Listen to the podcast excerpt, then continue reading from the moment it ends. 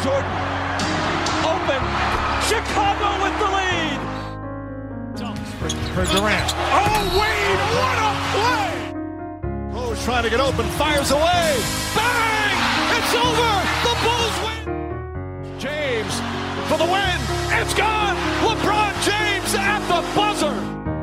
Curry gets it. Fakes. Fires three-pointer. Καλησπέρα σε όλους. Είμαι ο Μάνος και σήμερα μαζί μου έχω τον άλλο φίλο Βασίλη, γνωστός και ως NBA Addict. Τι λέει; Καλησπέρα Μάνο. Χαίρομαι που είμαι ξανά μαζί σου μετά από το trade deadline. Και οριακά θα πω και δύο χρόνια γιατί νομίζω ότι και το 21 πάλι σε semi-finals νομίζω ότι είχαμε ξαναπεί. Δεν παίρνω όρκο. Δεν μπορώ να θυμηθώ, να σου πω την αλήθεια. Δεν θυμάμαι ο, ε, πώς δεν έχεις έρθει. Αυτό που έχω στο μυαλό μου είναι πρώτον. Ότι είναι η πρώτη φορά που κάνουμε οι δυο μας podcast. Ισχύει. Με, με τον Βασίλη τα έχουμε πει αρκετά τα τελευταία τρία χρόνια. Έχουμε μια σχέση αγάπης, φιλική πάντα. Αλλά ε, τώρα θα κάνω κάτι που ξέρω ότι δεν θα σ' αρέσει, αλλά εγώ θα το κάνω έτσι κι αλλιώς. Από την τελευταία φορά που ήρθες, έχεις πάρει δύο πολύ ενδιαφέρουσες συνεντεύξεις. Και τώρα θα σε αναγκάσω να μιλήσεις για αυτές. OK, okay, εντάξει. Μία, η, η μία είναι ο Seth Partnow, είναι analyst, είναι, είναι λίγο μη ξεκάθαρο ποιος είναι ο τίτλος όλο αυτό. Γιατί είναι analyst, είναι όλοι και δημοσιογράφοι ταυτόχρονα. Οπότε θα μείνω στο analyst.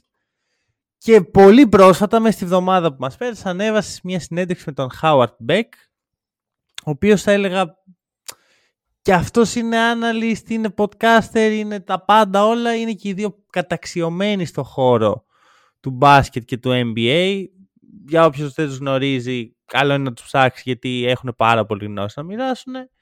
Για πες μου, πώς είναι σαν εμπειρία να μιλάς με τέτοιους ανθρώπους; Ε, νομίζω ότι είναι μια πολύ όμορφη εμπειρία και πραγματικά ελπίζω να το ζήσει ο καθένας που ασχολείται με αυτό το πράγμα που κάνουμε αρθρογραφία, παύλα, podcasting, οτιδήποτε κάνει ο καθένας και γενικά συνολικά άτομα που τους αρέσει το μπάσκετ πάνω απ' όλα ε, νομίζω ότι παίρνεις πάρα πολλά πράγματα από αυτούς, κυρίως στον τρόπο σκέψης. Δηλαδή, ξέρεις, αυτό που λένε ότι όταν μιλάς με ξένους ή στο εξωτερικό ανοίγουν οι ορίζοντές σου. Ε, θεωρώ ότι η μεγάλη μας διαφορά με αυτούς τους ανθρώπους είναι ότι έχουν λίγο πιο open mind μυαλό στο πώς βλέπουν συνολικά το άθλημα, αλλά και καλός κακός είναι και ζουν στη χώρα που παράγεται. Είναι εκεί που γίνεται είτε το μέσα εισαγωγικά reality που τροφοδοτεί το NBA και όλα τα narratives, αλλά και το ίδιο το μπάσκετ. Ναι, Οπότε ναι, συνολικά είναι μια πολύ όμορφη εμπειρία. Διαβάζοντας τις δύο συνεντεύξεις, καταλάβαινα πόσο πολύ αυτοί οι άνθρωποι ξέρουν περί τίνος πρόκειται. Εντάξει, προφανώς είναι η δουλειά τους. Είναι άνθρωποι. Δεν είναι τυχαίοι. Δεν είναι ότι πήγε και πήρες δύο τυχαίους Αμερικάνους και τους πήρες συνέντευξη. Αλλά είναι ο τρόπος, η σκέψη την οποία παρέθεταν στις απαντήσεις τους ήταν πάρα πολύ ενδιαφέρουσα. Δηλαδή είναι γνώση την οποία στην Ελλάδα για πολύ προφανείς λόγους δεν μπορούμε να έχουμε ακόμα. Δεν είναι αυτό που είπες, δεν είμαστε μέσα σε αυτό. Αλλά για μένα, δεν ξέρω, έχω πάρα, πολύ, πάρα πολλές βλέψεις να κάνω και εγώ κάτι αντίστοιχο κάποια στιγμή, αλλά ή θα είσαι πάντα ο νούμερο ένας σε αυτός, αυτός που το έφερε. Δεν έχει σημασία αυτό. Αυτό πραγματικά είναι το λιγότερο που, που με ενδιαφέρει. Σημασία, όσο, όποιος μπορεί, μακάρι να κάνει όχι μία, χίλιες συνεντεύξεις με τέτοιους ανθρώπους, μόνο να κερδίσουμε έχουμε όλοι, όλο το community, αλλά και όλοι οι άνθρωποι που διαβάζουν και θέλουν να, να ασχολούνται με το μπάσκετ και να έχουν μια πιο σφαιρική άποψη και ίσως καλύτερα στοιχειοθετημένη σε σχέση με αυτή την αγαπημένη ελληνική καφενιακή που όλοι έχουμε σε κάποιο βαθμό, βάζοντας και τον εαυτό μου μέσα, έτσι. Ναι. Το, το ακούω πολύ αυτό, γιατί είπες κάτι, το πρώτο πράγμα που είπες για αυτούς τους ανθρώπους είναι ότι είναι πάρα πολύ open-minded και βλέπω πάρα πολύ αυτή τη διαφορά στα podcast που ακούω εγώ, πόσο προσεγγίζουν τα πράγματα λίγο πιο ανθρώπινα, λίγο πιο σαν λάτρες του μπάσκετ και όχι σαν λάτρες μιας ομάδας, ενός παίχτη, μιας κατάστασης. Νομίζω ότι στην Ελλάδα είμαστε πολύ στο δεύτερο. Ισχύει, ε, συμφωνώ σε αυτό, αλλά και νομίζω ότι υπάρχει και ειδοποιώς διαφορά το ότι μπορούν να καταλάβουν καλύτερα την κουλτούρα την Αμερικάνικη σε σχέση με μας. Γιατί όσο και να έχεις διαβάσει, όσα και πράγματα να ξέρεις και για το τι γίνεται στο NBA, αλλά και για όλη την υπόλοιπη κουλτούρα των Αμερικανών, είναι άλλο να είσαι μέσα και άλλο απλά να σου μεταφέρουν εικόνες, ταινίες, μουσική, άρθρα και τα συναφή. Αυτό, αυτό. Και εντάξει, ξέρεις, είναι και αλλιώς όταν μιλάς με τους παίχτες, έχεις πάρει συνεντεύξεις από τους παίχτες, έχεις κάνει podcast με τους παίχτες. Δεν, δεν υπάρχει. Δεν, δεν είναι το ίδιο. Δεν, είναι, το, το, είχαμε κάνει, το είχαμε συζητήσει σε μια ιδιωτική συζήτηση αυτό. Που σου έλεγα, ρε παιδί μου, για το community και τα σχετικά και μου λες, ποτέ δεν θα μπορεί να είναι σαν την Αμερική. Ο άλλος, ξέρω εγώ, ταξιδεύει με το αεροπλάνο της ομάδας. δεν, δεν μπορείς να έχεις τέτοια σύνδεση με τα ναι, πράγματα ειδικά σε σχέση με κάποιους τους λεγόμενους που λένε στην Αμερική beat writers οι οποίοι ακολουθούν την ομάδα δεν, δεν πρόκειται να τους mm φτάσουμε ποτέ. Δηλαδή, οι ιστορίες που έχουν να διηγηθούν, τα περιστατικά, τον τρόπο που βλέπουν πώς λειτουργούν οι παίχτες, ε, στο πιο απλό πράγμα μέχρι στο πιο πολύ σύνθετο πρόβλημα, είναι ουσιαστικά όλο τα πάντα για να καταλάβουν το γίγνεσθε αυτών των ανθρώπων και πώς λειτουργούν. Άρα δύσκολο να τους φτάσουμε. Ποτέ δεν ξέρεις και μακάρι κάποτε να τους φτάσουμε. Αλλά μου φαίνεται απίθανο. Ωραία, ωραία. Να πάτε να διαβάσετε τις συνεντεύξεις. Για μένα είναι πολύ ενδιαφέρουσες. Πιστεύω ότι είναι λίγο πιο ωραία να διαβάσεις τα αγγλικά, γιατί ξέρεις, όταν ο άλλος μιλάει στη γλώσσα του και βλέπεις απευθείας το πρωτότυπο, την πρωτότυπη απάντησή του, ε, ξέρεις, καταλαβαίνεις ένα κλικ παραπάνω το τι σκεφτόταν όταν απαντούσε. Αλλά υπάρχουν νομίζω και στα αγγλικά και στα ελληνικά. Παντού, παντού. Ωραία. Λοιπόν, πάμε τώρα στα δικά μας. Playoff, δεύτερος γύρος, ημιτελική περιφέρεια, φέρεις όπως θες. Δεν είμαι σίγουρος από πού θέλω να το πιάσω. Νομίζω θα πάω στους Celtics. νομιζω εκεί είναι το... Γιατί είναι πολύ ενδιαφέρουσα σειρά τακτικά για μένα. Δηλαδή ξεκινάει το πρώτο παιχνίδι, λείπει ο Embiid, βλέπουμε τους Sixers νομίζω σε μια κατάσταση που δεν τους περίμενε κανείς μπαίνοντας σε αυτό το match. Μια πάρα πολύ καλωστημένη κατάσταση.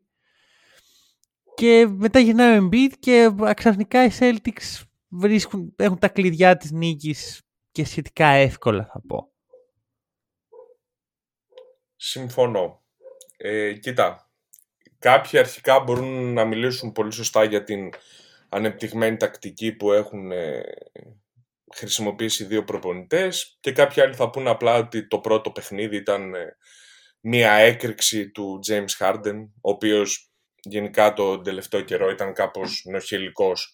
Δηλαδή και στη σειρά με, το, με τους Nets, τα στατιστικά του δεν ήταν και πολύ καλά και θυμάμαι κιόλας που είχα κάνει και ένα post στο Twitter και σχολίασες μετά το, το μεγάλο παιχνίδι του Harden αν θα μπορέσει να συνεχίσει να είναι consistently καλός. Μάντεψε.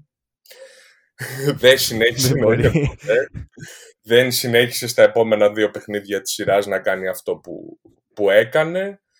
Ε, κοίτα, σε ένα βαθμό οφείλεται και ότι είναι ο ίδιος πιο πεσμένος, έχει κάποια ups and downs, αλλά καλός ή κακός για να είμαστε και ειλικρινείς. Ε, πέρα από αυτό, θεωρώ ότι το πιο σημαντικό είναι η αμυντική προσέγγιση που έχουν καταφέρει να χρησιμοποιήσουν οι Celtics. Ε, δηλαδή, το συνεχές press σε όλα τα μήκη και πλάτη του γηπέδου, η εξαιρετική άμυνα του Jalen Brown πάνω στο Smart, ε, πάνω στο Harden, συγγνώμη, αλλά και με τη βοήθεια ε, του Smart και κάτι που έτσι έβλεπα και μου έκανε ψηλοεντύπωση είναι ότι λόγω της επιστροφής του Embiid που προσωπικά δεν τον περίμενα ότι θα έρθει στο δεύτερο παιχνίδι πίστευα ότι ο Ντόκ θα του δώσει περισσότερες μέρες ξεκούρασης μιας και οι, οι Sixers είχαν πάρει το θετικό αποτέλεσμα ουσιαστικά να γυρίσουν το πλεονέκτημα έδρα στην μεριά τους. Ε, να μην τον βάλει για να έχει περισσότερες μέρες ξεκούρασης και φάνηκε κιόλας όντως πιο, πιο ράθιμος στις κινήσεις του ε, έχει ρίξει κάπως το, το pace, το πόσο γρήγορα ε, γίνονται οι επιθέσεις των ναι. Sixers νομίζω ότι αυτό δεν είναι προς, ε, προς όφελός του εν τέλει. Καλά. Ωραία, έχεις ανοίξει πολλά μέτωπα αυτή τη στιγμή. Το πρώτο πράγμα που λες είναι ότι ο Harden ε, κάνει την καλή εμφάνιση αλλά δεν είναι consistent. Πιστεύεις αυτό μπορεί να είναι θέμα conditioning; Γιατί ξέρεις, τελειώνει η σειρά με τους Nets, σκουπα έχουν 8 μέρες ξεκούραση οι Sixers. Μένουν με τους Celtics, είναι χαλαρός, έχει κάνει εκεί, έχει πατάρει τον άφησε τον Doc Rivers να πάει στο Vegas και βλέπουμε αυτή την πολύ καλή κατάσταση. Αλλά μετά από δύο μέρες που ξαναπέζουν, πλέον δεν υπάρχει αυτό. Κοίτα, είναι σίγουρα το conditioning και σιγά σιγά όσο περνάνε τα χρόνια τα πόδια δυσκολεύουν.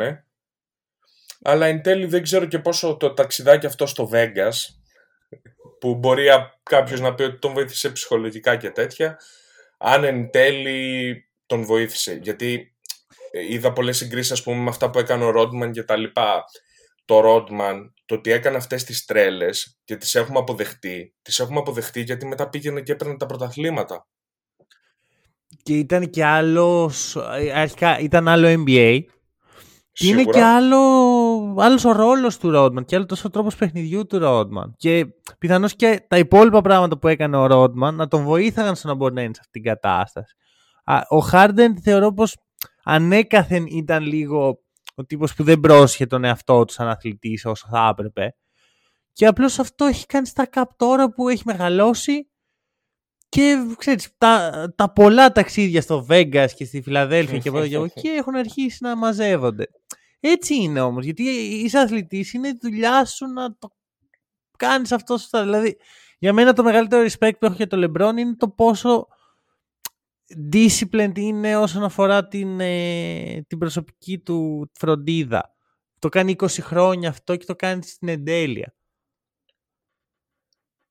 Καλά, 100%. Εντάξει, τώρα νομίζω ότι ο Harden δεν είναι καν το, το average ε, πρότυπο όσον αφορά το conditioning και το πόσο δουλεύει το ε. σώμα του και όλα αυτά. Ε, εντάξει, ισχύει αυτό, απλά ίσως δεν θέλω μέσα μου να το... Όχι μέσα μου, ναι, μέσα μου να το παραδεχτώ, γιατί γενικά οι Sixers πάντα μου άρεσαν. Μου άρεσε, όπως ξέρεις και ο Embiid. Επίσης μου άρεσε και πολλές φορές το έχω πει και στο podcast ο Morey, ο, ο GM. Πίστευα πολύ στη φιλοσοφία του και θεωρώ ότι κάποια πράγματα ήταν πιο πρωτοποριακά ε, που έλεγε και έκανε με τις ομάδες τους και σιγά σιγά κάποιες ομάδες τα δουλεύουν, απλά τα δουλεύουν καλύτερα και φέρνουν καλύτερο αποτέλεσμα από ό,τι φέρνουν συνολικά των Sixers. Και δεν έχουν μπλέξει και με το Harden. θα σου πω και αυτό. Δηλαδή, νομίζω ότι ένα από τα μεγάλα κολλήματα του Μόρεϊ που δεν του έχει βγει μέχρι τώρα στη, στην πορεία του στο NBA είναι αυτό. Ότι θεωρεί ότι ο Χάρντεν είναι ο απόλυτος superstar. Εντάξει. Είναι μια σχέση, είναι αλληλεπίδραση ουσιαστικά. Ο ένας έφτιαξε τον άλλον. Ο Μόρεϊ okay, έδωσε στο Χάρντεν τη δυνατότητα... Ναι, αγαπιούνται. το έχουν αποδείξει πολλές φορές με το κυνηγητό. Εντάξει, δεν ξέρω. σω μάλλον λειτουργεί παραπάνω το συνέστημα από τη λογική ε, σε αυτή την κατάσταση. Δηλαδή, νομίζω πως ναι, ισχύει αυτό που είπες ότι η άμυνα των Celtics όντως περιορίζει τον Harden πάρα πολύ και νομίζω ότι το μεγάλο adjustment ήταν ότι okay, Jalen Brown είναι δικιά σου δουλειά πλέον. Συγχρόνως όμως διαφορετικοί παίχτες μέσα στη διάρκεια της βραδιάς θα αναλάβουν αυτό το ρόλο είναι αρκετά physical η άμυνα, δεν είναι ok, κάνει το step back και άραξε. Βλέπεις ότι υπάρχει ο Jalen Brown στο Game 3 ξεκινάει και κάνει δύο φάουλ κατευθείαν. Και υπάρχει πολύ επαφή. Το, λέ... το λένε οι casters ότι έκανε δύο φάουλ, αλλά έστειλε ένα μήνυμα ότι Harden σήμερα δεν θα περάσει καλά μες στη Φιλαδέλφια. Μην, μην ελπίζεις. Και βλέπω ότι κερδίζουν το mental game απέναντι στο Harden και κυρίως κερδίζει το mental game ανάμεσα στο, απέναντι στον BJ Tucker και θέλω να σταθούμε λίγο σε αυτό. Ε, έχουμε ένα παίχτη ο οποίος έχει χτίσει την καριέρα του με το να είναι wing stopper αλλά στην επίθεση το μόνο πράγμα που μπορεί να κάνει σωστά είναι το τρίποντο από τη γωνία. Σωστά. Και τώρα βλέπουμε ότι είναι πολύ μεγάλο liability επιθετικά για τους Sixers αλλά δεν έχουν άλλη επιλογή. Εντάξει, ίσως να υπήρχε και η επιλογή του Νιάνγκ να παίζει περισσότερο εννοώ. Απλά θεωρώ ότι εντάξει, αντικειμενικά στην άμυνα ο Τάκερ είναι πολύ καλύτερος. Στο τελευταίο μάτς πήρε κάποιο στάκι, έβαλε κάποια τριποντάκια. Δηλαδή δεν ήταν αυτό το, το επικό που έγραψε και ο, ο Κώστας ο Πελεχρίνης που έλεγε Cardio PJ που δεν έκανε τίποτα επιθετικά. Ναι. Ε, εντάξει, το οποίο αντικειμενικά ήταν τραγικό. Βέβαια, απ' την άλλη θα πω ότι, οκ, ήταν και ένα συχνό φαινόμενο στη regular. Αλλά πάντα είναι το κλασικό που λέμε, ε, εντάξει, στην post season αυτά θα αλλάξουν. Ωραία, κάποιες συνήθειες, για να μπω και σε ένα άλλο ε, σχετικό κομμάτι που θέλω να, να τονίσω, είναι ότι κάποιες συνήθειες που υπάρχουν στη regular season, όσο και καλά να θεωρούν ότι οι ομάδες θα τις καμουφλάρουν αργότερα, δεν αλλάζουν. Ο PJ Tucker και τότε το ίδιο έκανε, κάρντιο. Πώς ξαφνικά θα εγκληματιστεί και θα παίρνει 10 προσπάθειες στο παιχνίδι. 10 αγωνιακά Ακριβώς, μα, μα και να παίρνει αυτά τα 10 αγωνιακά τρίποντα, δεν είμαι σίγουρος ότι είναι effective αυτό για την επίθεση των Sixers. Εντάξει, είναι σε τραγικό σημείο τώρα γιατί οι Celtics δεν πιστεύουν ότι θα τα πάρει. Οπότε και ολικά τον αφήνει στη γωνία μόνο του, κάνει ό,τι θες. Και εμείς θα καλύψουμε τους υπόλοιπους παίχτες. Θα βλέπεις, ας πούμε, ότι βάζουν πάνω τον Ρόμπερτ Williams ή τον Αλ χορφορντ και δίνουν συνέχεια βοήθεια. Είναι σαν να παίζουν 5 εναντίον 4 και σου λέει: OK, άμα είναι να πάρει ο Τάκερ το τρίποντο, ας το πάρει. Δεν μας πειράζει. Δεν, δεν φοβόμαστε. Είναι, δεν μια τακτική, αυτό. είναι μια τακτική που ουσιαστικά προτιμάς να χάσεις από τον όποιο μέσα εισαγωγικά ρολίστα παρά από το να χάσεις από το Harding και από τον Embiid. Εντάξει, λογικό. Απλά σου λέω, θεωρώ ότι κάποια πράγματα έχουν γίνει λάθος στη regular και είναι δύσκολο να αλλάξουν τώρα. Ναι. Να σου κάνω μια ερώτηση. Πιστεύεις ότι ο Θάιμπουλ θα ήταν πολύ χειρότερος από τον ε, PJ Tucker; Ναι. Ναι. Ρε, εσύ, ναι. μιλάμε τώρα για το μηδέν στην επίθεση και στην άμυνα δεν είναι ότι βλέπεις τον Dayton και τον Brown να είναι εξαφανισμένοι. Ότι α, έβαλε αυτό, πάνω σε αυτόν τον PJ Tucker και έκανε τη δουλειά. Εντάξει, απλά δεν θεωρώ πιστεύω. Ότι, θεωρώ ότι, εντάξει, ίσως λίγο είμαι παρελθοντολάγμος σε αυτό ε, και θεωρώ λίγο το, έχω στο μυαλό μου περισσότερο το PJ Tucker τι έκανε ας πούμε στο Durant και γενικά σε όλες τις σειρές αμυντικά. Δεν το κάνει τώρα, απλά κάποτε το είχε κάνει. Είναι αυτό το λεγόμενο muscle ναι. memory. Ο Thybulle δεν το έκανε ποτέ. Απλώς ξέρεις κάτι, ο Thybulle ίσως αν είχε στηριχθεί και είχε πάρει το χρόνο και τον είχαν εξελίξει λίγο περισσότερο να το έκανε. Ενώ ο PJ Tucker πρέπει να γυρίσει πίσω το χρόνο, όχι να πάει μπροστά την εξέλιξή του. Κατάλαβες, ναι. δεν θα εξελιχθεί ο PG Tucker, δεν θα αλλάξει. Συμφωνώ. Αλλά αν, αν εξαιρέσει το Μάξι, ο οποίο ε, επιθετικά έχει ένα τρομερό ταλέντο, ποιον άλλο έχουν εξελίξει οι Sixers; Για να εξελίξουν αντίστοιχα και το Ντάιμπουλ. Την Μπουλέη. Ε, και ο Μάξι δεν με τρελαίνει, να σου πω την αλήθεια. Δεν, δεν μου φαίνεται κάτι τρομερό για τους Sixers. Θεωρώ ότι είναι μια καλή επιλογή τουλάχιστον και φαντασιακά, γιατί τον τίμησα φέτος, τον Ταϊρής, αλλά εντάξει, δεν είναι κάτι super wow, είναι κάτι decent για μένα. Ίσως και κάτι ναι, αναλόγως, ε, ε, εντάξει. Εντάξει, είναι μια πιο μακρινή σκέψη, αλλά εγώ επειδή τη Φιλαδέλφια τη βλέπω να πηγαίνει έτσι η υπόλοιπη σειρά, ε, θα το πιάσουμε αυτό λίγο. Νιώθω πως το μέλλον της ο Μάξι δεν θα κάνει, δεν θα φέρει την άνοιξη. Αλλά Πάμε λίγο στο τώρα. Να σε ρωτήσω το εξής. Είμαστε 2-1. Έχει σε 4 ώρες παιχνίδι στη Φιλαδέλφια. Βλέπεις την κατάσταση να μπορεί. Ισχύει. Ισχύει. Βλέπεις την κατάσταση να ανατρέπεται ή βλέπεις να πηγαίνει μέχρι και gentleman sweep η σειρά από εδώ και μπρος; Κοίτα, θα σου πω τι θέλω και τι πιστεύω ότι θα γίνει. Okay. Γενικά θα ήθελα να περάσει η Φιλαδέλφια. Μ' αρέσει mm-hmm. αρκετά ο Embiid, δεν είναι, δεν είναι αντικειμενική άποψη αυτή, είναι υποκειμενική, στο ξαναπεί και off the record. Τρελαίνομαι γενικά με τους ψηλούς και ειδικά με τον Embiid, που OK, okay, το στα κρίσιμα... on the record αυτό να ξέρεις. Α, okay, δεν το θυμόμουν. ναι, με τους ψηλούς οι οποίοι μπορούν να παίζουν σαν guard. OK, okay, ο Embiid έχει λούς πολλές φορές στα playoff και και. Ξέρω ότι δεν το έχει κάνει, αλλά γενικά τρελαίνομαι με τους ψηλούς. Άρα το συνέστημα πάει με τη Φιλαδέλφια η λογική πάει με τους Celtics. Βέβαια δεν θεωρώ ότι θα είναι gentleman sweep. Θεωρώ ότι ένα μάτι θα το πάρει ο Embiid μόνος του.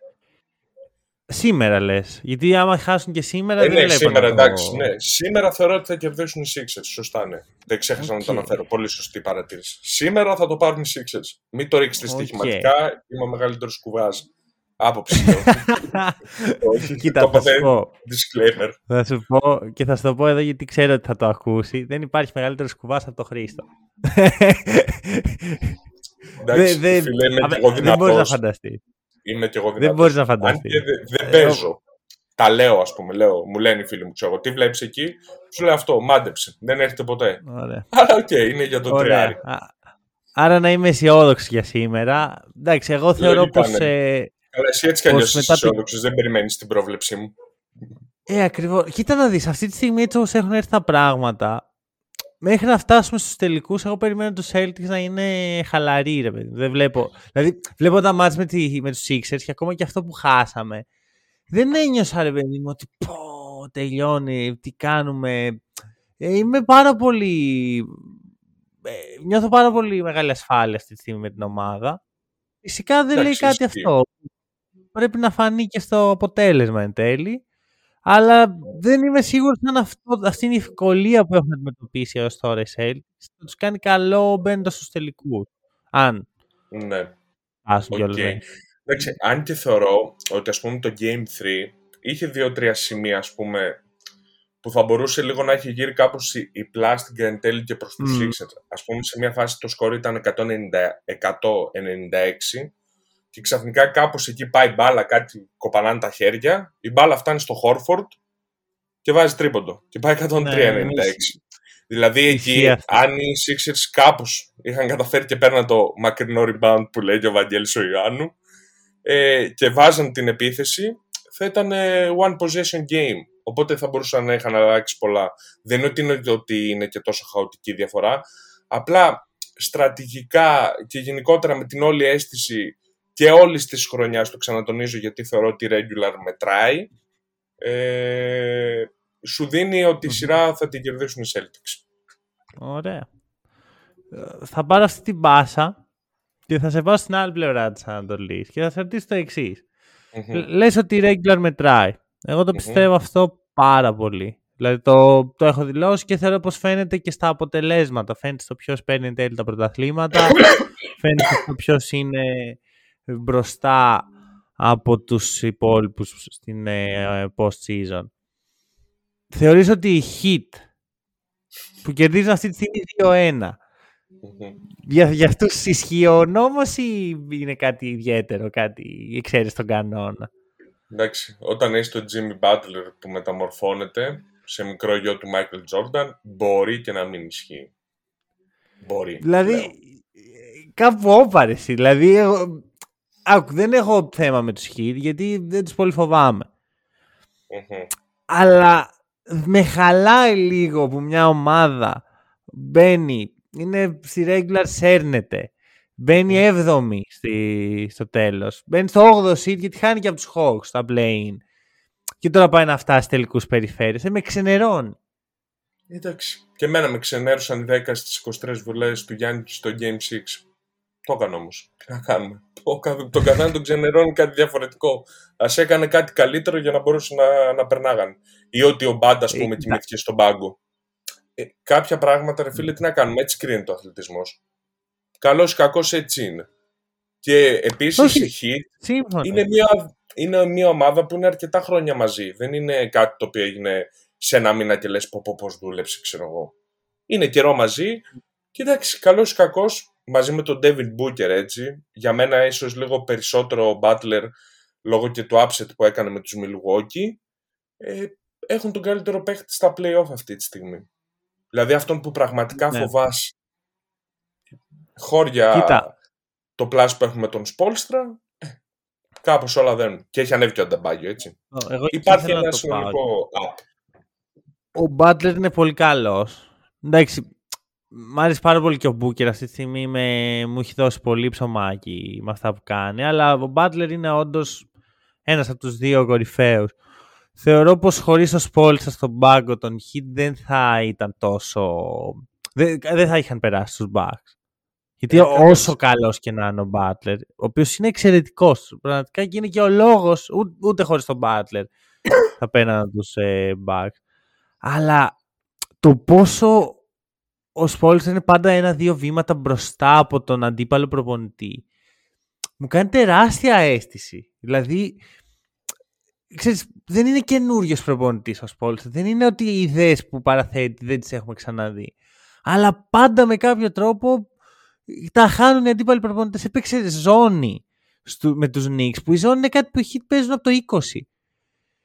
Και ο Θήμπτο δεν ήξερε τι να κάνει, είχε σηκώσει τα χέρια ψηλά. Κοίτα, θα σου πω κάτι. Ε, θεωρώ το πιο βασικό πλεονέκτημα που έχει ο, ο Σπόλστρα είναι τα adjustment που καταφέρνει και κάνει και στον αγώνα αλλά και γενικά στη σειρά. Και το δεύτερο και βασικό θεωρώ ότι έχει καταφέρει να δημιουργήσει μια πολύ καλή ισορροπία μέσα στην ομάδα έτσι ώστε ο κάθε παίχτης να έχει πραγματικά το ρόλο που αξίζει. Δηλαδή, ο Ρόμπινσον π.χ. η αναγέννησή του, τώρα τελευταία γιατί πριν ήταν οριακά πρώην μπασκετμπολίστας, ξέρει ρε φίλος Πόεστρα, βάζει μόνο τρίποντα. Στην άμυνα είναι οριακά για αλλαγή hardball.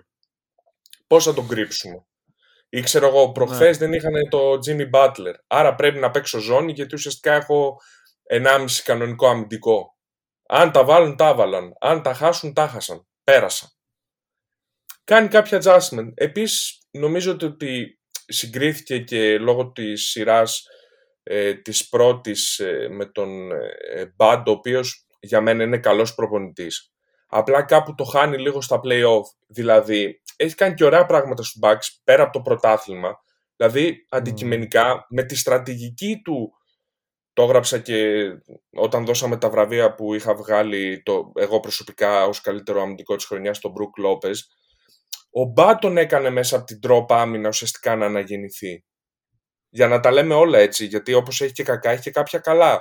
Οπότε, ναι, αυτόχρονα με το λούσιμο του, του Μπάτς στο τελευταίο μάτς, όλο αυτό του Σπόιλστρα δυνάμωσε. Προφανώς είναι τεράστιος προπονητής, απλά ξέρεις, όταν έρθει σε αντιπαράθεση με κάτι που δεν έχει αποδώσει, δίνει ακόμα μεγαλύτερη αξία σε αυτόν. Ναι, εντάξει, για μένα είναι λίγο αστείο να συζητάμε ότι αυτό αυτός ο προπονητής που, που είναι σε ομάδα του NBA δεν είναι καλός. Δηλαδή υπάρχει λόγος που είναι μόνο 30 προπονητές σε ομάδα στο NBA. Είναι σίγουρα καλοί. Απλώς, ξέρεις, υπάρχει σύγκριση το elite επίπεδο με το ένας σκάλι πιο κάτω. Και νομίζω ότι ο Σπόελστρα είναι σε αυτό, γιατί είναι πάρα πολύ ολοκληρωμένος. 100%. Εγώ θεωρώ είχα μια σκέψη σχετικά πρόσφατα, βλέποντας σε διάφορες αμυντικές προσεγγίσεις και τους Σπόλσα και του Mike Malone, ότι αργά ή γρήγορα το NBA θα δούμε πολύ περισσότερο ζώνη, αλλά όχι τη ζώνη με την έννοια που την έχουμε στην Ελλάδα, ότι α, είμαστε 2-3, άρα δύο παίχτες μπροστά, τρεις πίσω και αυτό είναι η ζώνη. Θα αρχίσουμε να βλέπουμε τις άμυνες να είναι ένα ρευστό πράγμα που γίνονται τα switch και τα rotations χωρίς να υπάρχει ακριβώς ο παίχτης μου. Ξέρεις, όσο φτάνουμε σε αυτό το σημείο που οι παίχτες γίνονται πιο, πιο versatile. Βλέπεις ότι οι point guards των ομάδων ξέρω, φτάνουν τα δύο μέτρα. Οι υψηλοί κοντένουν και γίνονται πιο καλοί στο να βγαίνουν στην περιφέρεια. Θα αρχίσουμε να βλέπουμε την, την αρχή της ζώνης όπως δημιουργήθηκε που ήταν αυτό. Είμαστε μια ρευστή ε, ένα ρευστό πράγμα το οποίο κινείται ανάλογα με τις ανάγκες της, με το τι κάνουν οι άλλοι. Ακριβώς. Και νομίζω ότι ο Σπόλστρα αυτό το έχει διαβάσει πάρα πολύ καλά και αρχίζει να, να το δείχνει κάθε φορά αναλόγως πώς θα το χρειαστεί. Ισχύει. Εντάξει, τα τζάσμους που, που κάνει είναι πάρα πολύ καλά. Απλά θεωρώ ότι ας πούμε π.χ. στο προηγούμενο παιχνίδι ήταν, ε, πώς το λένε, ε, στην ευκαιρία του, ενώ δεν είχε τραυματιστεί ο Μπάτλερ, δεν είμαι σίγουρος ότι θα έπαιζε τόσο ζώνη, να σου πω την αλήθεια. Έχασε ένα καλό αμυντικό, ε, που είναι καλός και, και on ball ναι. και off ball στα rotations και σε όλα αυτά και επίσης έχει και αυτό το, πώς να το πω, ε, αυτό το δυναμισμό είτε με το trash talking είτε με το βάζοντας πιο δυνατά το κορμί του έτσι ώστε να κάνει αισθητή την παρουσία του και να φοβήσει τον αντίπαλο. Όπως είπες πιο πριν πολύ σωστά για τον Μπράουν ότι θα κάνω δύο φαουλάκια να τους κάψω το τζαμπουκά. Ε, αν αυτό το, το έχει ένας είναι ο Μπάτλερ. Ναι, ναι, ναι. ναι. Ε, ωραία, άρα τι, τι βλέπεις; Δηλαδή οι Knicks τι μπορεί να κάνουν; Τίποτα. και Όχι, φεύγει. τίποτα εντάξει. Ρε φίλε, τίποτα. Εντάξει, χτες ας πούμε δεν ήταν καλή. Δεν μπήκαν τα σουτ. Επίσης κάτι που δεν κατα... Όχι που δεν. Ναι, δεν το κατάλαβα να σου πω την αλήθεια. Είναι γιατί επέμεναν πολλές φορές. Θα μου πεις, μάρκαναν τους καλύτερους παίχτε. Δεκτό.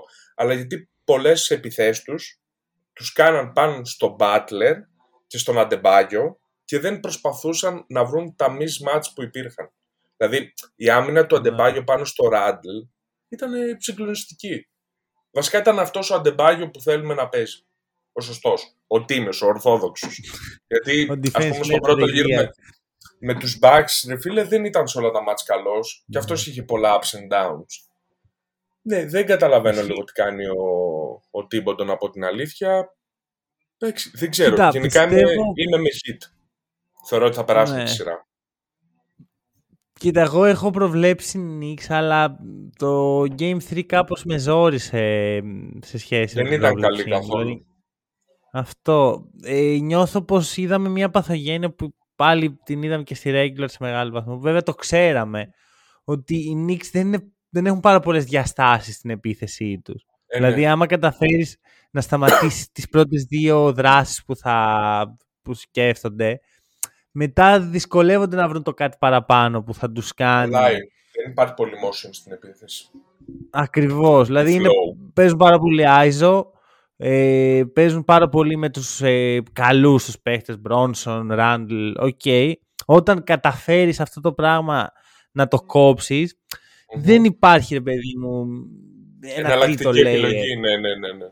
Αυτό. Και νομίζω ότι αυτό είναι το θέμα. Δεν τους ξεγράφω όμως, γιατί θεωρώ πως έχουν πάρα πολύ περισσότερη ποιότητα διαθέσιμη. Δηλαδή η Hit ήταν που ήταν σε περίεργη φάση. Έχουν χάσει και το Hero που δεν έχει φανεί καθόλου αυτό. Ίσως έχει φανεί μόνο θετικά μέχρι τώρα, αλλά mm-hmm. κάποια στιγμή θα κάνει κάτι αυτό το πράγμα. Ρε, μόνο και μόνο ότι δεν έχουν δυο παραπάνω κορμιά και το Hero, ο οποίος είναι και καλός και σαν σκόρερ και τέτοια, εντάξει, μην το εκμηδενίζουμε, αλλά και ο Λαντίπο, ο οποίος mm. εντάξει, άσπασε όλο καψερός, εντάξει, πολύ άτυχος κρίμα, πραγματικά κρίμα. Ε, χάσανε δύο κορμιά, τα οποία σίγουρα κάτι θα μπορούσαν να προσφέρουν. Και γενικά ναι, οριακά η Hit πλέον είναι δυόμιση παίχτες. Αυτό. Αυτό. Ισχύει, ισχύει αυτό που λες. Οπότε γι' αυτό δεν ξεγράφω τους Knicks, αλλά η εικόνα στο Game 3 ζόρισε. Και εγώ δεν ξεγράφω μεγάλη... Πάμε Καλά, δεν προφανώς. Πώς να τον ξεγράψεις αν κερδίζεις 2-1. Δηλαδή δεν είναι ότι... Καλά, όχι, και να μην κέρδιζε. Και να μην κέρδιζε. Okay. Πιστεύω ότι θα Ωραία. το κάνει. Ωραία. Για το Suns τι γνώμη έχεις; Εντάξει. Έκανε ένα ωραίο tweet, μ' άρεσε. που δείχνει τον πάγκο των, hit, ε, των Suns και είναι αυτοί οι καραφλοί τύποι που έχουμε στο PK, που είναι ακριβώς στον πάγκο, που είναι αυτοί οι καραφλοί τύποι, που παίρνεις μια ομάδα, ξέρω εγώ, σου έλεγε παλιά, γιατί έχω και χρόνια να παίξω, που σου έλεγε, ξέρω εγώ, all time Lakers, έχει 5-6 τρομερούς, και οι υπόλοιποι 6 ναι. είναι απλά αυτός ο καραφλός ίδιος τύπος που έχει διαφορετικά απλά ε, νούμερα σε κάποια μέτρα, ξέρω εγώ. Ένας έχει 60 τρίποντο, ο άλλος έχει 50. Αυτή είναι η διαφορά τους. Οπτικά δεν καταλαβαίνω. Αυτός είναι λοιπόν. Τα ονόματα είναι Καλά, ωριακά το πρόβλημα πλέον δεν είναι μόνο πάγκος. Θα επεκταθώ. Ε, κοίτα, στη συγκεκριμένη σειρά, πέρα από το θέμα των Suns, νομίζω ότι περισσότερο κοντράρονται δύο διαφορετικές νοοτροπίες. Το χτίζω μια ομάδα εξ αρχής, draft, εντάξει, είμαι και τυχερός και ντραφτάρω τώρα σε θέση ότι να είναι τον Nikola Jokic, για να είμαστε ειλικρινείς. Τυχερός ή ικανός, αυτό πάει both ways. Το ακούω, αλλά εντάξει, μεταξύ μας, OK. Okay. Ε, ενώ ότι δεν είναι και ό,τι πιο σύνηθες, ρε φίλε. Γι' αυτό εννοώ ότι είναι πιο αυξημένο ο παράγοντας τύχη. Και είναι και η, δεύτερη, και η δεύτερη σχολή ε, του τύπου μου δίνεται ευκαιρία, θέλω να πάρω κάποιο star. Εντάξει, τρομερό παίχτη δεν είναι κάποιο star, απλά είναι ο Kevin Durant. Ναι, προσε... καλά. Έπρεπε να δείτε τη φάτσα του τώρα, αλλά εγώ έχω μόνο αυτή τη χαρά. Ναι, και διαλύω την ομάδα δεν μένει θρύψαλο, δεν μένει θρύψαλο. Και απλά προσεύχομαι ε, οι δύο από τους τρεις που είναι τέρμα injury prone και μεγάλοι ε, να μην πάθουν τίποτα. Ναι, OK. Okay. Δεν βγάζει πολύ νόημα αυτό. Αλλά εγώ θα πω ότι πάλι καταλαβαίνω γιατί το έκαναν. Άλλο που δεν θα, δεν θα υπάρχει επιτυχία, λογικά. Και εγώ καταλαβαίνω γιατί το έκανα. Το έκανα. Απλά διαφωνείς. Ωραία, κοίτα, αρχικά θα σου πω. Το Denver, OK, okay, έχει το Jokic. πολυ χαμηλά στο draft, μια χαρά. Έχουν μια τριάδα που είναι θεωρητικά η καλή τους τριάδα με Jokic, Jamal Murray και MPJ. Το πιο ψηλό πήκα από αυτά τα τρία είναι ο Michael Porter Jr. Δεν μπορεί να είναι τυχαίο. Και είναι το 14ο πίκα, έτσι. Δεν είναι ότι το πήρα. Okay, Εντάξει, ναι. επειδή είχε θέματα στην πλάτη του, αλλιώς θα είχε. Ε, θα ήταν πολύ παραπάνω. Αυτό, αλλά καταλαβαίνεις πώς το λέω. Ότι όταν σύμπτωση που ε, επαναλαμβάνεται πάβει να είναι σύμπτωση. Οι Nuggets δράφταραν πολύ καλά. Ε, ο άνθρωπος που είναι υπεύθυνος για αυτές τις επιλογές είναι ο ίδιος άνθρωπος που έκανε το trade του Γκομπέρ στη Μινεσότα, το οποίο με τρελαίνει σαν σκέψη. Ο οποίος βέβαια είναι και ο ίδιος που είχε ντραφτάρει τον Γκομπέρ. Σωστό, είναι σωστό αυτό. Είναι πολύ σωστό. Βέβαια μετά τον κάναν trade, άρα. Δώρο άδωρο. Μπορεί να μην ήταν και, και τόσο επιλογή του από ό,τι φάνηκε. Mm. τον, τον, τον είχε άχλη, πρέπει να πάρω τον Γκομπέρ ό,τι και να γίνει. Μόνο με Ρούντι μπορώ. Οπότε καταλήγουμε Έχουμε αυτή την ομάδα που είπες και έχουμε το Suns που εντάξει είχαμε κάνει τη συζήτηση όταν είχες έρθει την τελευταία φορά στο podcast και για άλλη μια φορά θα επαναληφθώ ότι αν είναι να πάρω ένα παίχτη να μου φέρει το πρωτάθλημα, δεν θα πάρω τον Ντουράν. Δεν θεωρώ πως αυτός είναι ο, ο κυρίαρχος παίχτης για αυτά τα θέματα. Δεν θεωρώ ότι είναι ευθύνη του, να, για να το ξεκαθαρίσω, γιατί προφανώς οι Suns μπαίνουν στο... Το παίρνουν και εγώ πιστεύω ότι κάναν καλά. Γιατί ήταν σε ένα τέλμα. Είχε, υπήρχε, είχε επέλθει ένας κορεσμός σε αυτή την ομάδα τραυματίζεται, παίζουν τίποτα όλοι μαζί. Φτάνουν στα playoff και έχεις το Chris Paul ξαφνικά να, και να τραυματίζεται που εντάξει ήταν αναμενόμενο. Ξαφνικά δεν το λες με τραυματισμό Chris Paul. Είχα, ε, έλεγε ένας ε, φίλος του podcast, ένα πάρα πολύ ωραίο, ότι ο Chris Paul είναι ο τύπος ο οποίος ανεβαίνει το βουνό, φτάνει στην πηγή και αντί να βγει νερό πηγαίνει 10 μέτρα πιο εκεί και λιποθυμάει. Ε, ναι, κάτι τέτοιο, εντάξει. Ε, Οπότε έχουν πάρα πολλές δικαιολογίες. Συγχρόνως δεν μπορούσαν να κάνουν κάτι για το βάθος της ομάδας. Αυτό ήτανε. Δώσαν πάρα πολλούς παίχτες για να πάρουν τον Τουράν. Δεν, δεν θα τον έπαιρναν τον Τουράν με φακές. 100%. Απλά να σου πω κάτι. Σε όλο αυτό στο οποίο διαφωνώ και νομίζω ότι παίζει σημαντικό ρόλο και στη σειρά είναι ότι θεωρώ ότι ποντάραν πολύ περισσότερο στο άλογο που λέγεται Aiton, Παύλα Dominaton, χαχά τι λέω, ναι, συγγνώμη, το οποίο εν τέλει είναι κουτσό ρε φίλε. Είναι κουτσό. Μείον, μείον, μείον value. Δεν γίνεται τώρα να μπαίνει ο Λαντέιλ και να κάνει πιο αισθητή την παρουσία του από τον, από τον ε, Είναι καλός παίκτης ο Λαντέιλ όμως. Είναι πολύ καλός και έχει και straight στοιχεία. Ναι, δεν διαφωνώ ότι είναι πολύ καλός. Απλά δεν είναι ο βασικός δεν είναι αυτός που λες: Είχα τρεις και άλλον έναν που μπορεί να κοπανίσει την μπάλα και να βάλει ένα γαμοκαλάθι. Αυτός δεν κάνει ούτε αυτό. ούτε αυτό. Εντάξει, φιλά από τη τώρα, να είμαστε ειλικρινείς. Και το πιο τραγικό ήταν ότι σε μια φάση είχαν βγει και report ότι δεν ενδιαφέρονται οι maths. Εκεί να δεις. Καλά, εγώ το θεωρώ πάρα πολύ πιθανό ο Aiton να, πάει, να έρθει στους maths το καλοκαίρι. Ωραία, τέλεια. Γέμισε με. Καλά, επειδή και εγώ το θεωρώ πιθανό. Ε, εντάξει, άστο. Πες μόνο δηλαδή, εγώ, το report που είδα ήταν ε, για τους Mavericks ο Aiton και ο Chris Middleton που το Middleton εγώ τον ε, σπάρω για τους Mavericks όλη τη χρονιά αλλά αν υπάρχει ένα κακό σημείο να πάρει το Middleton είναι τώρα. Ναι ρε εντάξει τώρα, τι συζητάμε. Οι Mavs τώρα παρένθεση αυτό ε, πρέπει να κοιτάξουν να πάρουν κανονικούς μπασκετμπολίστες, να δουν τι θα γίνει και με τον Καϊρή αργότερα, εντάξει είναι περισσότερο season αυτό. Να δουν να κοιτάξουν να πάρουν κανονικούς μπασκετμπολίστες και όχι απλά να βρουν ε, κάποιοι οι οποίοι είναι σε χαμηλή τιμή και δεν θα δώσουν τίποτα με το σκεπτικό παύλα θαύμα ότι θα παίξουν. Ε, γιατί το επόμενο καλοκαίρι θα κουνεί στο μαντίλιο ο Σλοβαίνος και μετά θα λένε Α, τι πήγε λάθος. Ότι δεν πήραμε παίχτες. Για όποιον δεν το ξέρει, ο Βασίλης αυτή τη στιγμή μας μιλάει από Μεξικό που έχει πάει μαζί με όλη την υπόλοιπη ομάδα των Dallas Mavericks γιατί είναι η ομάδα του NBA. Ε, ωραία. τι να σου πω, εμένα πλέον η μόνη με ευχαρίστηση είναι να παίζω στο τάγκ καθόλου το 3% που έχουν οι Dallas για το Wembanyama. Αυτό μπορώ να κάνω. Αυτό εκεί με έχει καταντήσει η ομάδα μου. Θα επιστρέψουμε, ελπίζω. Μπορεί και Επιστρέψετε; Καλή είναι ερώτηση. Είναι η πιο κρίσιμη χρονιά φετινή. Ωραία. Πάμε παρ' όλα αυτά. Εντάξει, τώρα που το είπες, αυτή η σειρά Maverick Suns που ονειρευόμασταν όλοι δεν έγινε ποτέ, ρε φίλε. Και είχε ε, τόσο ναι, storyline μέσα. Ισχύει. Οπότε θεωρώ πως οι Nuggets είναι η καλύτερη ομάδα. Το έχω ξαναπεί. Θεωρώ πως δεν, δεν, δεν μου δημιούργησε έκπληξη το 2-0 όταν έγινε. Είδαμε τον Booker, ο οποίος εντάξει, είναι καταπληκτικό στα φετινά play. Το έχω πει, νομίζω το λέω κάθε εβδομάδα αυτό σε κάθε podcast, αλλά είναι καταπληκτικός και πήρε την νίκη μόνος του ουσιαστικά για να μην, για να μην τελειώσει η σειρά την ώρα της μπορεί να το κάνει αυτό δεύτερη φορά; Γιατί αυτό είναι το επίπεδο που πρέπει να κουμπίσει ο Μπούκερ για να μπορέσει να, να κουβαλήσει τους Suns στην τωρινή τους κατάσταση. Κοίτα, προσωπικά θεωρώ ότι θα υπάρχει και ένα KD game. Εντάξει, ξέρω διαφωνείς. Τι αυτό, νομίζω. Θα υπάρξει και άλλο πιο, πιο καλό, πιο τύπου netbacks. θεωρώ εγώ έτσι. Μπορεί να είμαι και biased γιατί μου αρέσει ο, ο Kevin, αλλά θεωρώ ότι θα το κάνει. Βασικά πρέπει να το κάνει αν θέλει να συνεχίσει και να πάει να βρει το Σλοβαίνο στο Κανκούν. Ε, γενικά η σειρά είναι καλή. Η Denver, όποτε είναι συγκεντρωμένοι, παίζουν τρομερό μπάσκετ.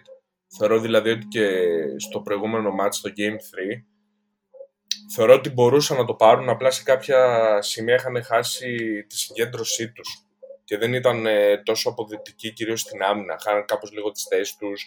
Δηλαδή ο, ο Μάρεϊ μου φαίνεται ότι κάποιες φορές απλά δεν καταλάβαινε ποιον παίχτη μάρκαρε. Δηλαδή χανόταν άμα το παρατήρησες αυτό. Και το πιο...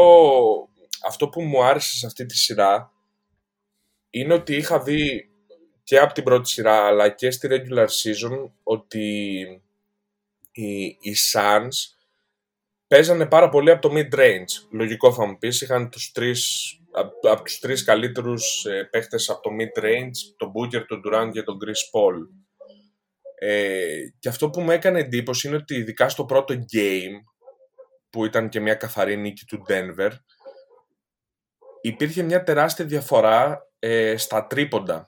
Δηλαδή ήταν ουσιαστικά αυτή η σύγκρουση του πιο παλιού game, πολύ mid-range, mm-hmm. και ό,τι βρούμε από τα γύρω-γύρω και πολύ τρίποντο από τον Denver. Δηλαδή είναι mm. πάλι και άλλη μια σύγκριση φιλοσοφίας διαφορετική όπως μιλά, μιλήσαμε για το στήσιμο της ομάδας είναι και διαφορετικό mm-hmm. στο, στο, game, στο Λες ότι είναι, ότι είναι cultural war ας πούμε το η σειρά. Ναι, σε Κοίτα, φάση αρέσει... mid-range versus Μ' αρέσει η συζήτηση που ανοίγει για το mid-range γιατί θεωρώ πως παρότι είναι το καλύτερο του στοιχείο των Suns, είναι και το μεγάλο τους πρόβλημα. Και εγώ γενικά δεν είμαι από τους ανθρώπου που πιστεύω ότι α, το mid-range πεθαίνει και δεν θα υπάρξει. Πιστεύω ότι απλώς προφανώς δεν είναι το ίδιο efficient με το τρίποντο. Οι ρολίστες στο NBA πρέπει να χρησιμοποιούν πιο πολύ το τρίποντο από το mid-range, αλλά οι παίχτε οι οποίοι έχουν τελειοποιήσει τα scoring skills τους, μπορούν άφοβα να το βάζουν στο παιχνίδι, όπως κάνει ο Durant, όπως κάνει ο Booker, όπως κάνει ο Chris Paul. Το θέμα είναι ότι αυτό καλύτερα είναι να βρίσκεται σε ένα περιβάλλον που υπάρχουν και άλλοι παίχτες γύρω που κάνουν και άλλα πράγματα. Όταν έχεις όμως μονίμως τέτοιους παίχτες, κάνουν το ίδιο πράγμα, η επίθεση σου γίνεται πάρα πολύ προβλέψιμη. Και βλέπεις τον Jokic που η μεγάλη του αδυναμία υποτίθεται ότι είναι η άμυνα και το πόσο, δεν μπορεί να, πόσο εύκολο είναι να στρετσάρεις στην, ε, την άμυνα των Nuggets εξαιτίας του. Αλλά προλαβαίνει να κάνει recover γιατί στο μυαλό του δεν καλύπτει το τρίποντο, καλύπτει το mid-range. Άρα έχει λιγότερους χώρους να προστατέψει στον τρόπο. 100%. Βέβαια σε αυτό ευθύνεται και ότι ο αντίστοιχος ψηλός των, ε, ε, πώς το λένε, των Suns δεν σου τάρει τρίποντο ο Aiton. Δηλαδή δεν θα υπήρχε η ίδια αντιμετώπιση ας πούμε αν απέναντι ήταν ο Embiid ή ο Άντωνι Ντέιβι, που μπορεί να υπάρχει σε λίγες μέρες. Ε, Ντέιβι και τρίποντο δύσκολο. Εντάξει. Πιστεύω. Ε, δύσκολο. Α ξαναγυρίσουμε στη φούσκα πόσο δύσκολο θα είναι. Νομίζω στο Denver θα το θυμούνται. Ωραία, ωραία. Δίνεις καλή βάση τώρα.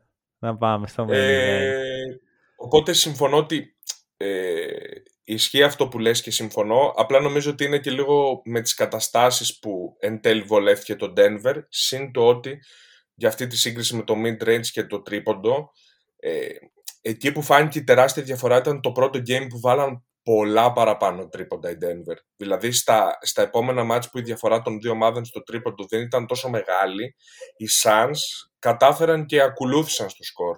Και το τρίτο κιόλας το κέρδισαν. Οπότε αν μπορούσαν με κάποιον τρόπο. Βέβαια δεν έχουν και παίχτες, ρε φίλε. Δεν, εντάξει, δεν μπορώ να ασχοληθώ με αυτό. Όπως έστρωσαν να σκημηθούν, αν τα καταφέρουν, τα κατάφεραν. Ε, πρέπει να φτιάξουν την περιφερειακή άμυνα. Και μετά θα δουλέψει το mid-range, ρε φίλε.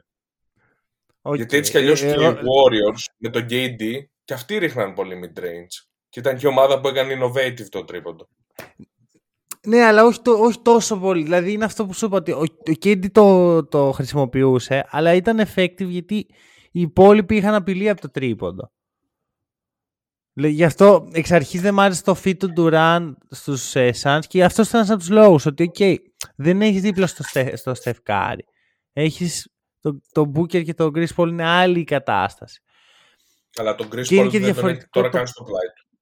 Ισχύει. Και είναι και διαφορετικό το playstyle, ρε παιδί μου. Είναι πολύ, πολλές τρίπλες οι Suns. Κάνε πάρα πολύ την μπάλα. Πρέπει να μοιράζουν πιο πολύ το παιχνίδι, τους θεωρώ. Που είναι δύσκολο γιατί έχουν πάρει ένα παίχτη ο οποίος δεν ήταν ποτέ στην ομάδα και τον έχουν βάλει στην ομάδα και παίζει τα πιο πολλά λεπτά. Και είναι τον Durant. Ναι. Μ' αρέσει θεωρώ που ότι γενικά θα βοηθήσει να ανέβει και ο Aiton. Δηλαδή θεωρώ ότι θα βλέπαμε ε, άλλους θα... Αν ήταν, αν ήταν να ανέβει δεν νομίζω ότι θα ανέβει ο Aiton, γιατί δεν νομίζω ότι ο Aiton έχει πάει πιο πάνω. Νομίζω ότι αυτό είναι. Ρε φίλε, δεν, εννο, δεν εννοώ καν τα νούμερα. Εννοώ την προσπάθεια. Ναι, ναι, ναι. Δεν, δεν προσπαθεί, ρε φίλε. Δεν είναι είναι τελείως διαφορετικό. Δεν προσπαθεί, Είναι checked out. Είναι checked out ναι. τελείω αυτήν την ομάδα. Δηλαδή η φάση εκεί που κάνει ο άλλος βόλεϊ, ο Jokic με το rebound και είναι ουσιαστικά πιο κοντά στην baseline παρά από ότι είναι πιο κοντά να παλέψει για το rebound. Ε, είναι όλο mm. ο Aiton σε όλη τη σειρά. Αυτό. Ωραία. Πάμε, πάμε στο main event. Γιατί έχω, έχω νευριάσει, να ξέρεις. Ωραία. Oh. Έχεις τους Warriors να μετατρέπονται σε monsters για να αποκλείσουν το υπέροχο Σακραμέντο και να μας στερήσουν, να μου στερήσουν πρώτα απ' όλα την, το hot take μου και να μας στερήσουν και τη δυνατότητα να δούμε κι άλλο Σακραμέντο στα φετινά playoff. Και πάνε μετά με τους Lakers, λέω τέλεια, θα δούμε Warriors Lakers, θα περάσουν από πάνω τους οι Warriors και παίζουν σαν να είναι αυτοί οι καραφλοί τύποι, ρε φίλε. Τι βλέπουμε. Εντάξει, υπερβο... το... είναι λίγο υπερβολικό, αλλά το ακούω. Εντάξει, κοίτα, η αλήθεια είναι ότι τα expectations που είχαμε για αυτή τη σειρά δεν έχουν πάει και πολύ καλά. Δηλαδή, η σειρά Sacramento Warriors είναι με τεράστια διαφορά πολύ καλύτερη για να τη δει ένας ε, μπασκετικός φίλαθλος που πες ότι δεν υποστηρίζει καμία ομάδα από τις δύο και απλά θέλει να βλέπει μπάσκετ. Δηλαδή το Sacramento Warriors είναι top σειρα δηλαδη ειδικά και όσοι, το είχα γράψει κιόλας αυτό, όσοι θέλουν να δούνε τι πραγματικά είναι το NBA το 2023 ενώ από αυτούς που ισχυρίζονται ότι η Ευρωλίγκα είναι καλύτερη και και και ας κάτσουν να δουν αυτή τη σειρά και μετά να το συζητήσουμε. OK. Okay. Sure. Πού, είναι το, πού είναι το κανονικό μπάσκετ. Δεν θα το κάνουν, γιατί ξέρω ότι είναι κολλημένοι περισσότεροι από αυτούς, αλλά έστω και ένας να το καταλάβει είναι νίκη για το NBA. λοιπόν, εντάξει, δεν θα μπω στη συζήτηση Ευρωλίγκα NBA αυτή τη στιγμή. είναι, είναι too much για μένα. Ε, Παρ' όλα αυτά, καλά τα λες. Αυτή η ομάδα που πήγε Πού πήγε, δηλαδή αυτό που είδα χθες από τους Warriors ήταν απογοητευτικό. Δηλαδή κάθε, ένιωθα ότι κάθε δεύτερη επίθεσή τους ήταν λάθος και κάθε δεύτερη άμυνα τους ήταν φάουλ. Εντάξει, σε αυτό βέβαια δεν ξέρω πώς φταίνε οι Warriors, αλλά OK. Okay. Για, το, για τα φάουλ. Ναι, εννοώ ότι ίσως φταίει και λίγο διαιτησία. Δεν θα μπορώ να ασχοληθώ με αυτό. Δεν το κάνουν καν στο Ελλάδα πώς θα το κάνει στο NBA, δεν υπάρχει πιθανότητα να μπω εγώ σε αυτό το τρυπάκι. Δεν με καμία παναγία. Ε, θεωρώ ότι νομίζω ότι μια φάση που έδειξε λίγο ότι κάπως τα έχω χαμένα είναι στην αρχή του, είναι στο δεύτερο quarter, αν δεν κάνω λάθος, σίγουρα στο πρώτο ημίχρονο, που προηγούνται αρκετά οι Warriors και κάνει μια λάθος πάσα ο Κάρις σε συνεννοησία με τον Clay Thompson που αντί να πάει να κόψει το καλάθι για να πάει να βάλει ένα εύκολο καλάθι πάει μόνος στο corner 3 και απλά χάνουν την μπάλα και ξαφνικά ο Κάρι γυρνάει και φωνάζει.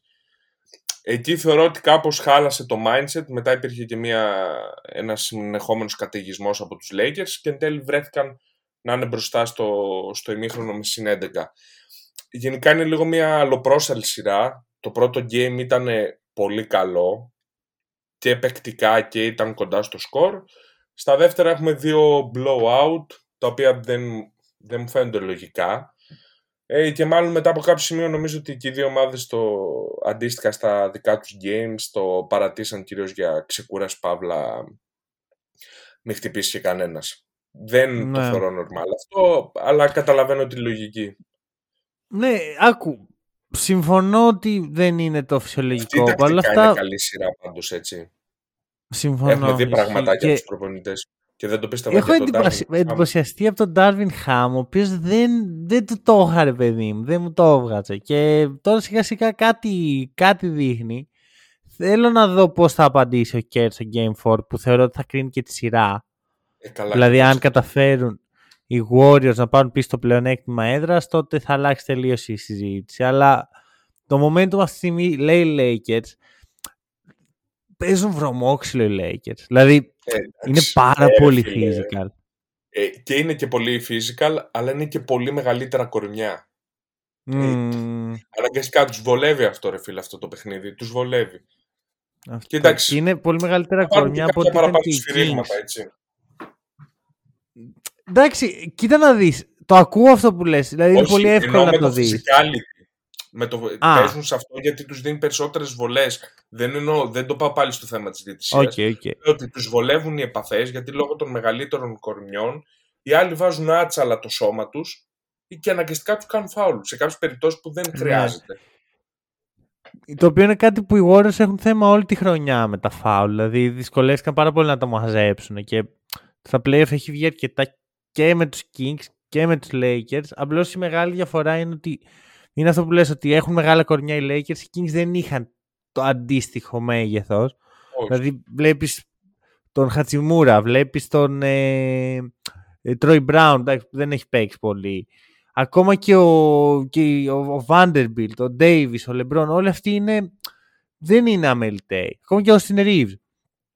Νομίζω πως ε, εκεί πρέπει λίγο να το βρουν που πάντα είχαν λίγο θέμα με το physicality warriors. Τους δυσκόλευε. Και mm. τους δυσκολεύουν συνήθως οι αντίπαλοι οι οποίοι δεν φοβούνται να βάλουν το σώμα τους στη φωτιά που, που θα παίξουν το ξύλο μαζί σου. Ισχύει. Που, φε, που Πιστεύω είναι λίγο κουτασμένοι. Το κάνει και ο Ντέιβις. Ναι, ναι. κοίτα. Που, δεν του το είχα ούτε αυτού.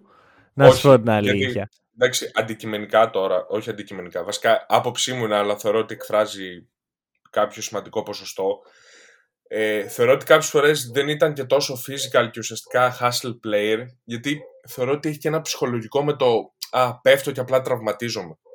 Και θέλω να πιστεύω ότι φέτος ε, έχει πει θα το παλέψω μέχρι τέρμα, ακόμα και με παυσίπονα και και, θα, θα παίξω. Δηλαδή δεν θα κάνω ε, κάποια πιο, πιο εξυπνάδες τέλος πάντων που κάποιοι θεωρούσαν ότι πολλές φορές δεν παίζει και δεν είναι τραυματίας και ναι, ναι, έχουν ακουστεί αυτά. Οκ. Κοίτα, νομίζω πιο πολύ ότι είναι η... έχει το κίνητρο. Γιατί κακά τα ψέματα, οι Lakers από τον Bubble μέχρι σήμερα δεν είδες κάπου να πεις ότι εκεί έχουν ανοιχτό δρόμο τώρα. Πάνε για πρωτάθλημα. Ακόμα και στη σειρά με τους Suns που μας έχει πρίξει ο Davis ότι αν, αν δεν είχα τραυματιστεί θα κερδίζαμε. Ε, βάλει και εμένα μέσα έτσι. Ναι, ναι, ναι, το ξέρω, αλλά δεν μου λέει κάτι εμένα. Ήταν ο πρώτος γύρος στον playoff και δεν παίζαν με μια τυποτένια ομάδα, παίζαν με μια, μια πολύ καλωστημένη ομάδα. Νομίζω δηλαδή ότι είναι η πρώτη φορά που οι Lakers πιστεύουν ότι μπορούν να κάνουν κάτι παραπάνω και γι' αυτό βλέπουμε και τον Davis πιο μέσα στα πράγματα. Οριακά μπορεί να είναι και ίσως από τις τελευταίες ευκαιρίες έτσι. Γιατί πρέπει να μιλάμε ίσως και λίγο και η τελευταία. Βασικά, ε, εγώ δεν το βλέπω σαν ευκαιρία. Γιατί δεν με έχουν πείσει οι Lakers. δηλαδή, παίζουν καλά. Αλλά δεν έχω δει κάτι το οποίο να πω ότι contenders. Αν και αυτό το είπα το ίδιο ακριβώς πράγμα με τους Grizzlies και είπα μετά ότι okay, θα, θα πάνε με τους Warriors και θα περάσουν από πάνω τους οι Warriors. Και δεν έχει γίνει καθόλου αυτό. Οπότε ξεπέρασαν το ένα στάδιο του να με βγάλουν λάθος. Συγχρόνως όμως δεν νιώθω πως είναι. Ε, δεν, δεν βλέπω την εικόνα ενός contender. Και δεν βλέπω και από τους Warriors την εικόνα μιας ομάδας πολύ καλής που είδαμε στην πριν μια σειρά και είμαι σε φάση αυτό πού πήγαν αυτοί; Χα, χαθήκαν; Τους δίναν τόσο πολλοί οι Lakers που δεν μπορούν να, να βρουν τον εαυτό τους; Εντάξει δεν, αυτό δηλαδή... όσον αφορά το θέμα των Lakers καταρχάς για να είμαι ειλικρινής ε, δεν το πίστευα ποτέ. Ο Ντάρβι Χαμ μοιάζει κανονικός προπονητής για playoff. Πολύ βασικό θα πω. Δηλαδή έχει κάνει αρκετά adjustment ή ας πούμε τώρα ας πούμε σε αυτό το στο Game 3 ε, μου άρεσε πολύ που έβαλε το Reeves στον Gary και το Vanderbilt ε, στο, στο Green έτσι ώστε όταν κάνουν screen αλλάζουν μπαμ μπαμ με τη μία και αυτό δυσκόλεψε mm-hmm. αρκετά τους Warriors. Έχει κάνει αρκετά adjustment που δεν του το είχα δεν ξέρω αν τα κάνει ο ίδιος. Όλο το staff αυτός θα το πιστωθεί. Όπως αυτός θα, θα ναι. πιστωθεί και την αποτυχία, αυτός θα πιστωθεί και την επιτυχία. Όπως και όλοι οι προπονητές στο NBA, γιατί δεν είναι μόνος του. Όλοι έχουν staff που ο καθένας εξειδικεύεται πραγματικά σε ξεχωριστό κομμάτι. Και το δεύτερο και βασικό, θεωρώ ότι μέχρι τώρα, ε, λίγων εξαιρουμένων περιπτώσεων, ε, οι Lakers έχουν περάσει χωρίς να κουρεστεί ο LeBron. Μπορεί να είναι hot αυτό. Αλλά Όχι, μπορεί να μην συμφωνεί ενώ πολύ, πολύ μεγάλη μερίδα του κόσμου που θα μας ακούσει. Ε, εγώ το πιστεύω αυτό. Ότι ο Λεμπρόν, ας πούμε, δεν έχει δώσει. Καταρχάς, ακόμα στην άμυνα είναι κόνος. Δεν, δεν παίζει άμυνα. Δεν θα αλλάξει αυτό. Θέλω να πιστεύω ότι θα αλλάξει. Δεν, δεν το βλέπω από κάπου, να σου το πω έτσι. Δηλαδή, δεν είναι ότι ο Λεμπρόν πέρσι έπαιζε elite άμυνα και φέτος για να ξεκουράσει το κορμί του δεν έπαιζε. Ο Λεμπρόν τελευταία φορά που έπαιξε καλή άμυνα είναι το 20. Βρε μαζί σου. Απλά θεωρώ ότι θα πει κάτι. Είναι 8 παιχνίδια για, τα, για το πέμπτο δαχτυλίδι που οριακά θα έχω ποδοπατήσει τους πάντες. Πρέπει να το κάνω. Και πιστεύω ότι θα το κάνει. Αν μπορεί ένας να κάνει concentrate on, focus on, και το έχει απεδείξει τα τελευταία 20 χρόνια που είναι στη Λίγκα, είναι ο LeBron James. Πιστεύεις είναι θέμα focus δηλαδή, ότι δεν φοκουσάρει την άμυνα; Όχι. Ε, όχι δεν φοκουσάρει, θεωρώ ότι απλά κάνει συντήρηση δυνάμεων. Ότι δεν τα δίνει όλα. Οκ. Θεωρώ εγώ. Μπορεί να είναι λίγο... Εντάξει, είμαι λίγο λεμπρολάγνος, το αναγνωρίζω αυτό. ναι. Αλλά τα ξέρεις καλύτερα, είμαι λεμπρολάγνος στα παικτικά. Στα υπόλοιπα κράζω full με όλα αυτά που έχει κάνει. Τα έχω πει και στο pod εδώ, τα έχω πει παντού. Ε, παικτικά, ρε φίλε, νομίζω ναι, ότι πραγματικά αν κάποιος μπορεί να συγκεντρωθεί περισσότερο από τον καθένα είναι ο Λεμπρόν. Και πιστεύω όταν χρειαστεί θα το κάνει το step up και θα παίξει άμυνα. Γιατί τώρα δεν παίζει okay. άμυνα, έτσι. Μην γελιόμαστε. OK. Okay. Ε, εγώ θα σου πω το εξής ότι πιάνοντας αυτό που είπες στην αρχή του podcast, η regular season μετράει. Mm-hmm. Και θα σου πω και ότι οι τελευταίες τρεις regular season μετράνε. Το ότι ο LeBron τα τελευταία τρία χρόνια είναι αρνητικός για τους Lakers στην άμυνα. Δεν πιστεύω ότι θα αλλάξει. Και θα το πάω και ένα βήμα παραπέρα και θα σου πω ότι δεν βλέπω αυτή τη στιγμή το LeBron να είναι πάρα πολύ impactful ούτε στην επίθεση. Δεν είναι κακός, αλλά δεν είναι... Όχι. Δεν είναι... Εγώ, ε, εμένα μου αρέσει, να σου πω κάτι. Μ' αρέσει που δίνει την παγκέτα. Ενώ πλέον ο Στάρτη. Ναι, μα, πολλοί μπορεί να μην τον αναγνώρισαν. Αυτό λέω. Μου αρέσει που πλέον έχει καταλάβει ότι ναι, νούμερο ένα είναι ο Άντωνι Ντέιβις. Ή ας πούμε τώρα ότι στο, στην πρώτη περίοδο ξέρω εγώ δεν πήρε καν προσπάθεια. Μοίραζε την μπάλα σωστά, βγαίνουν σωστά οι επιθέσεις. Αυτό, και οπότε η συζήτηση... Είναι ταυτόχρονα και αναγνώριση και συντήρηση δυνάμεων, έτσι. Γιατί είναι και... OK. Okay. Ε, έτσι η συζήτηση φτάνει στον Davis. Και εδώ είναι που ουσιαστικά ο Davis γίνεται το απόλυτο X Factor για το αν οι Lakers είναι εν τέλει contenders. Γιατί βλέπουμε έναν Davis ο οποίος ξεκινάει στο Game 1 τον, ε, με τους ε, Grizzlies, παίζει τρομερό μπάσκετ. Φτάνει στο game ε, του, παίζει μέτρια. Game 3, beast. Game 4, πολύ κακός. Και το έχει κάνει αυτό σε, όλη την, σε όλα τα players ναι, ναι, ναι. Έχει παίξει 8 παιχνίδια. Μια τα 4 είναι ναι, καταπληκτικός. Ναι, ναι. Και στα υπόλοιπα 4 είναι άφαντος. Και για να κερδίσουν οι Lakers, ακόμα και τους Warriors, ακόμα και τους Nuggets μετά ή τους Celtics στο τέλος, τυχαίες ομάδες, τώρα μπορεί να είναι κάποιες άλλες, ε, αυτές είναι οι προβλέψεις μας πούμε. Ναι, ναι, ναι, ναι. ναι. Ε, πρέπει να ο Davis να παίξει, να είναι πιο consistent, θεωρώ. Γιατί αν, είναι αυτό που είπα πριν, αν πάει στο Game 4 και δεν είναι πάλι beast και δεν είναι ο, ο φόβος και ο τρόμος στο ζωγραφιστό που το έχει κάνει και ολικά κάστρο για, για τους Warriors δεν περνάει τίποτα. Mm-hmm. Ε, δεν έχει ντομάτα μετά... θα, θα σου πω. Αν, αν, λοιπόν στο Game 4 δεν μπορεί να το κάνει αυτό και κερδίσουν οι Warriors, μετά η σεζόν των Lakers κινδυνεύει πάρα πολύ. Ναι. Ε, είναι μια εύλογη ανησυχία που θεωρώ ότι την έχουν όλοι οι οπαδοί των Lakers, αλλά όχι μόνο οπαδοί, γενικότερα όσοι βλέπουν αυτή τη στιγμή το NBA. Εντάξει, ελπίζω, θέλω, πιστεύω ότι απλά θα είναι συγκεντρωμένος. Γιατί όταν είναι συγκεντρωμένος, ρε φίλε, μπορεί να κάνει τα πάντα. Τι, τώρα, τι να πω. Τώρα τι, τι να συζητήσουμε. Την αξία του Davis και το impact του. Όταν είναι καλά και είναι συγκεντρωμένος, την έχει αποδείξει. Δηλαδή, mm. απλά νομίζω ότι κάποιες ε, φορές ε, θολώνει το μυαλό, δεν ξέρω αν φταίει κάτι εντός ναι. ομάδος, αν είναι απλά επειδή έτσι του κάπνισε. Μπορεί να είναι χίλιοι παράγοντες, δεν έχει νόημα να αναλυθούν. θεωρώ ότι αν είναι συγκεντρωμένος, οι Lakers είναι για μεγάλα πράγματα. OK. Okay.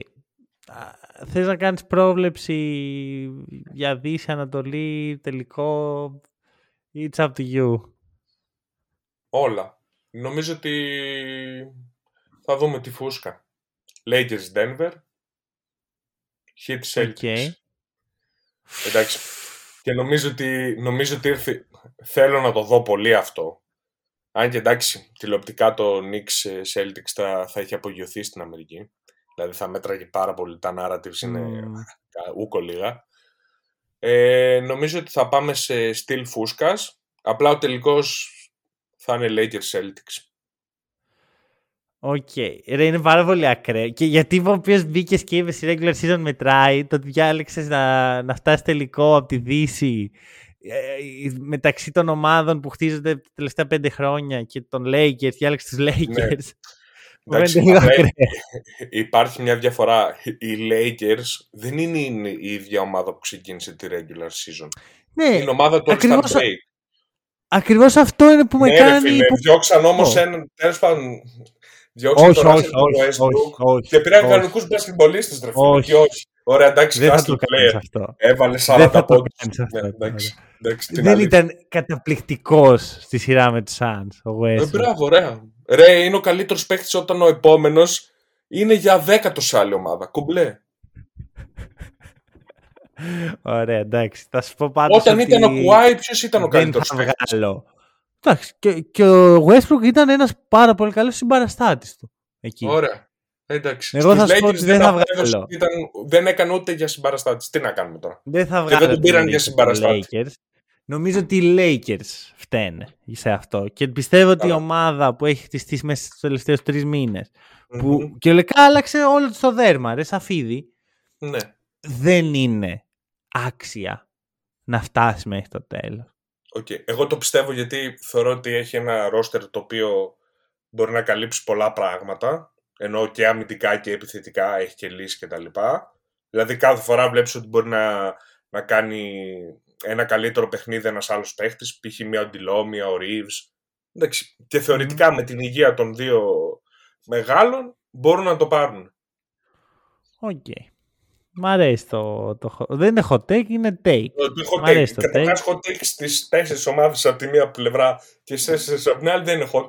Έτσι κι αλλιώς ναι. έχει 25% πιθανότητες.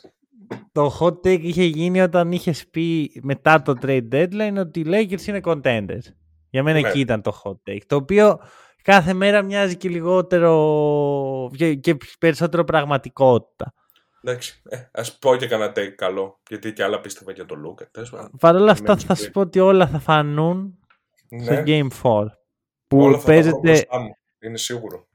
Τι, όχι δεν το Λέω, όλα θα τα βρω μπροστά μου ενώ ότι Είμαι σίγουρος τώρα ότι θα τον κατεμιάσω, ρε φίλε. Δεν είμαι, είμαι Εντάξει, δεν με χαλάει να σου πω την άλλη. Αν και αυτό το Lakers Celtics τελικό δεν με χαλάει ούτε αυτό. δηλαδή είμαι είναι λίγο. Τέλειο. Είναι τέλειο. Από και τι θες, από narratives; Μου αρέσει πολύ. Από narratives, από LA, Βοστόνη, 18ο και τώρα οι δυο τους. Ναι. Τι θες; Έχει πάρα πολλά. Έχει πάρα ναι, πολλά. αν γίνει αυτό θα είναι η τελευταία σειρά στο NBA. Μετά παίζει να το κλείσουν. Και καλά, είναι ο, ο, ο big final και τέλος. Δεν υπάρχει, δεν έχει εξηγία μετά. Okay. Θα βγάλουν τόσα πολλά λεφτά που είναι πιο πιθανό να κάνουν άλλες 10 ομάδες για να παίζουν ακόμα μέχρι τον Αύγουστο παρά να τέτοιο. Παρά να διαλυθεί. Το δέχομαι. Νομίζω το κλείνουμε εδώ. Βασίλη, σε ευχαριστώ πάρα πολύ. Εγώ σε ευχαριστώ, φίλε μου, για την πρόσκληση. ευχαριστούμε και όσοι μας ακούσατε. Τα λέμε σύντομα.